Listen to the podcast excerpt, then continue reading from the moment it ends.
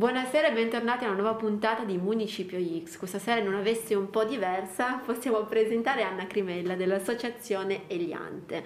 Buonasera Anna. Buonasera. Anna, ci parli tu della cooperativa Eliante, una cooperativa che si occupa di biodiversità e sostenibilità ambientale. Sì, ehm, io sono socia della cooperativa Eliante, che è una cooperativa che opera a Milano eh, da circa 18 anni eh, siamo con sede a Milano, ma operiamo diciamo, prevalentemente nel nord Italia e anche poi a livello europeo, come dicevi tu, eh, con l'obiettivo di tutelare la biodiversità e conservare eh, diciamo, gli ambienti naturali eh, che, che la compongono. Eh, la vera sfida su cui noi lavoriamo, la nostra mission, diciamo, è sì tutelare l'ambiente naturale, però cercando di, ehm, di, trovare dei modelli, di studiare dei modelli eh, di convivenza con l'ambiente naturale da parte dell'uomo e delle appunto, varie specie che, che lo vivono. Quindi natura sì, ma coinvolgendo tutti quanti nella sua tutela, ecco, Quindi, non soltanto gli esperti. Certo, l'idea di considerare il noi a tutto tondo, non noi, solo l'esperto, ma chi abita l'ambiente. Chi abita l'ambiente, quindi noi al pari di altre specie. L'uomo c'è, non lo possiamo eliminare, quindi certo. è bene che ognuno di noi impari, per quanto di propria competenza, a utilizzare, a vivere nell'ambiente nel miglior modo possibile. E il fatto che appunto tu dica che operate eh, a Milano, nel nord Italia e a livello europeo è perché il progetto è un progetto di tipo europeo? Sì, allora beh, Milano nel senso che noi abbiamo sede a Milano, eh, abbiamo anche dei progetti a Milano, eh, dopodiché lavoriamo sia in altri paesi europei ma soprattutto lavoriamo a livello europeo nel senso che buona parte dei progetti su cui noi siamo coinvolti sono finanziati a livello europeo dalla Commissione europea, quindi i più grossi progetti su cui lavoriamo sono appunto progetti che hanno una, un respiro europeo, sono coinvolti tanti partner che eh, provengono da sì, da tutti i vari paesi una visione europea ecco in questo senso. Esattamente. Quali sono le aree macro insomma a cui possiamo ricondurre i vostri sì, progetti? allora il nostro operato eh, riguarda tre principali aree eh, che sono eh, la tutela della biodiversità eh, e questo diciamo che è il contenitore più grande che abbiamo qua ci sono progetti rivolti appunto alla conservazione della natura sia in ambiente naturale che in ambiente invece urbano. Eh, poi un altro grande ambito è quello del risparmio energetico in cui svolgiamo attività legate soprattutto alla comunicazione e alla sensibilizzazione sui buoni comportamenti e eh, gran, il terzo grande contenitore diciamo, è quello dell'educazione alla sostenibilità e all'ambiente. Ecco.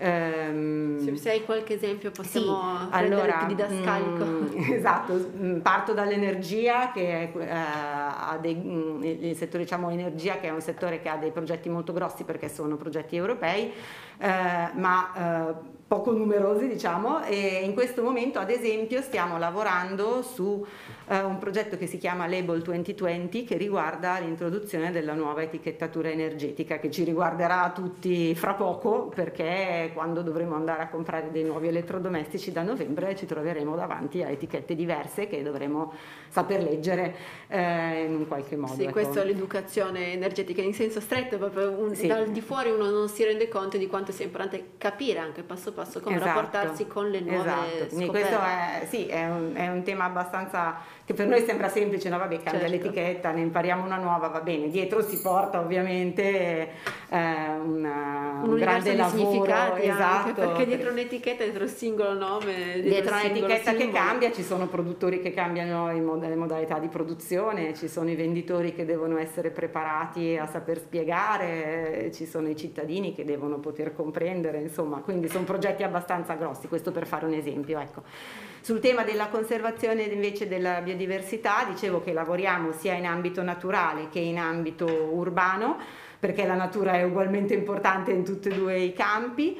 Eh, per quanto riguarda l'ambito urbano, ad esempio, stiamo lavorando su questo progetto molto grosso in partenariato col Comune di Milano che si chiama Clever Cities ehm, che vede Milano impegnata con Londra e Hamburgo come città che si chiama appunto trainanti del progetto che stanno sperimentando svariate soluzioni basate sulla natura, si chiamano Nature Based Solution e sono soluzioni ehm, di mm, ehm, miglioramento del, dell'urbanizzato basate proprio sull'introduzione di elementi naturali in questo senso diciamo che questi elementi naturali non sono soltanto più un elemento di arredo come siamo un po' abituati sì. a vederli, ma hanno una funzione ecologica importante sia ad esempio per le altre specie naturali che a Milano vivono, no? tipo, ci sono tantissimi uccelli che vivono a Milano, non so se avete notato magari appunto sul grattacielo Pirelli c'è la sì. webcam che controlla sì, i falchi, è un esempio di come la natura si riappropria di spazi che erano Sì, poi mai quanto in questo periodo ci siamo resi conto del, di cosa effettivamente l'ambiente indica, cioè esatto. non solo la città, non solo la natura, ma una commissione delle due. Esatto, quindi questo appunto per quanto riguarda gli ambienti urbani, oppure ci sono esempi sempre in questo Clever Cities di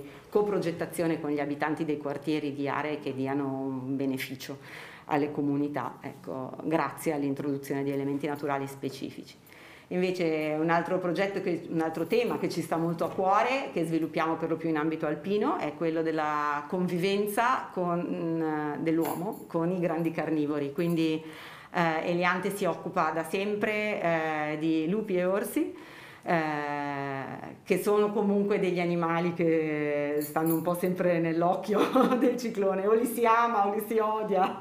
Sì, eh. forse il vostro ruolo può anche essere quello di aiutare a leggere meglio le notizie, perché quest'anno siamo stati sconvolti da un Questo è un grande tema. Diverse. Questo è un grande tema, quello dell'informazione, perché spesso le notizie che escono sui giornali sono, um, sempre, uh, non sono sempre necessariamente rea- realistiche, ecco, perché magari non si conosce molto delle, esatto. dell'etologia, del comportamento di questi animali, e, um, però sono sempre molto appassionate, nel senso che appunto o è attenzione al lupo al lupo oppure che bello il cucciolo. Sì, la lupo. dolcezza dell'animale oppure la sua aggressività. Esatto, quindi la sfida a cui noi stiamo lavorando, uno dei nostri progetti più conosciuti è il progetto Pastours, Stiamo lavorando proprio nell'ottica di trovare delle soluzioni, delle modalità operative eh, che consentano a chi vive la montagna e che vive a contatto con questi grandi carnivori di tutelarsi, però eh,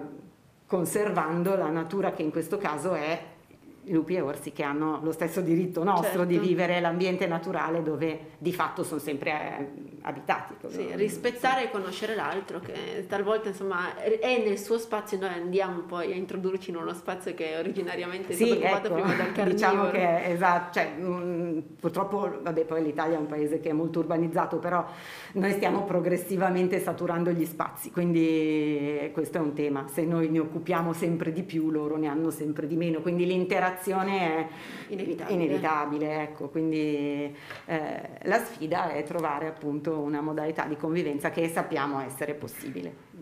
E un altro, insomma, eh, un termine importante, interessante che serve sicuramente a spiegare un po' cosa vuol dire educazione in campo ambientale. Sì. Cioè, cosa intendete con educazione? Chi va a toccare l'educazione sì, ambientale? allora anche questo è proprio un altro tema che, su cui Eliante lavora molto. Eh, quando parliamo di educazione ambientale poi in realtà è un po' più in senso lato educazione alla sostenibilità e si rivolge a eh, svariati attori, svariati, svariati soggetti, cioè chiaramente quella classica legata ai bambini, eh, ragazzi, ma più in generale noi lavoriamo molto anche ad esempio con, con le aziende.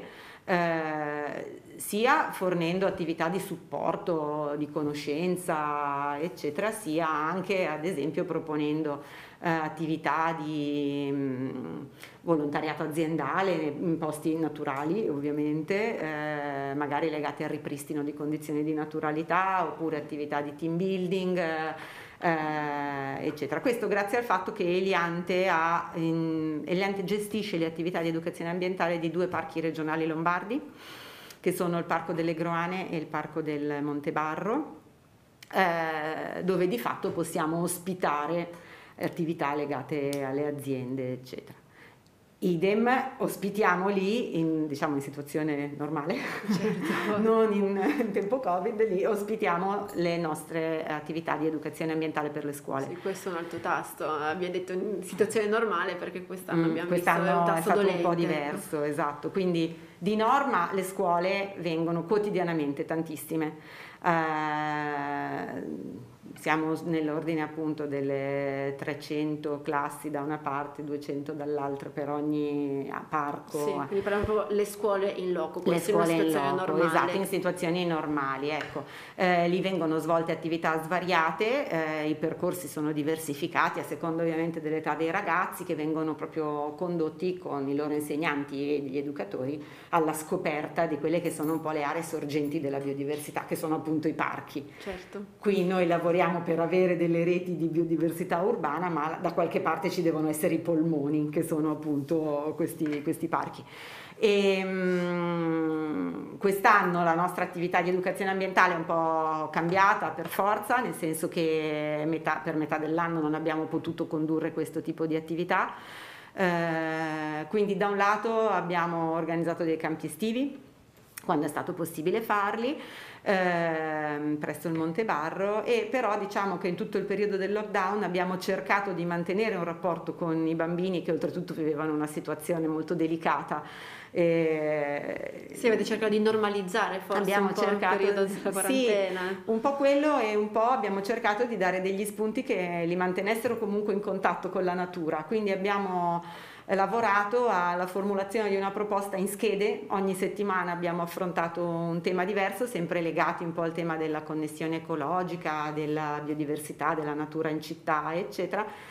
Schede molto semplici che quindi potessero essere comprese da tutti, ehm, volendo appunto con l'aiuto dei genitori ove fosse possibile, ma altrimenti i bambini anche in autonomia erano in grado di, di svilupparle, che andavano dal birdwatching dal balcone fornendo ai bambini appunto le schede proprio che usano i birdwatcher professionali, sì. ecco, quindi eh, che, che cosa va annotato, che cosa va guardato in un uccello, soprattutto dei manuali per il riconoscimento che sì, i bambini potessero insomma, mantenuto attivo il loro senso di sì, osservazione esatto. dell'ambiente anche se dalla finestra, magari da, dalla finestra, spazio diverso. questo piuttosto che la mappatura delle, delle aree verdi oppure ehm, gli impollinatori che sono dei grandi assenti nelle città, ma che in realtà non li vediamo, ma ci sono api e farfalle che che cosa fanno, cosa gli serve, come possiamo fare un balcone che sia interessante per loro, certo. come li possiamo disegnare, come, insomma... Un'azione mm. continuativa per poi magari tornare a un discorso un po' più ravvicinato, magari un, ancora nelle scuole, se adesso si potrà, riuscite ad avere dei contatti con i ragazzi che non sì, siano solo allora, online. adesso per il momento ancora siamo tutti in fase un po' di sperimentazione, la nostra idea eh, in, per quest'anno è di studiare, anzi stiamo già studiando dei percorsi didattici che siano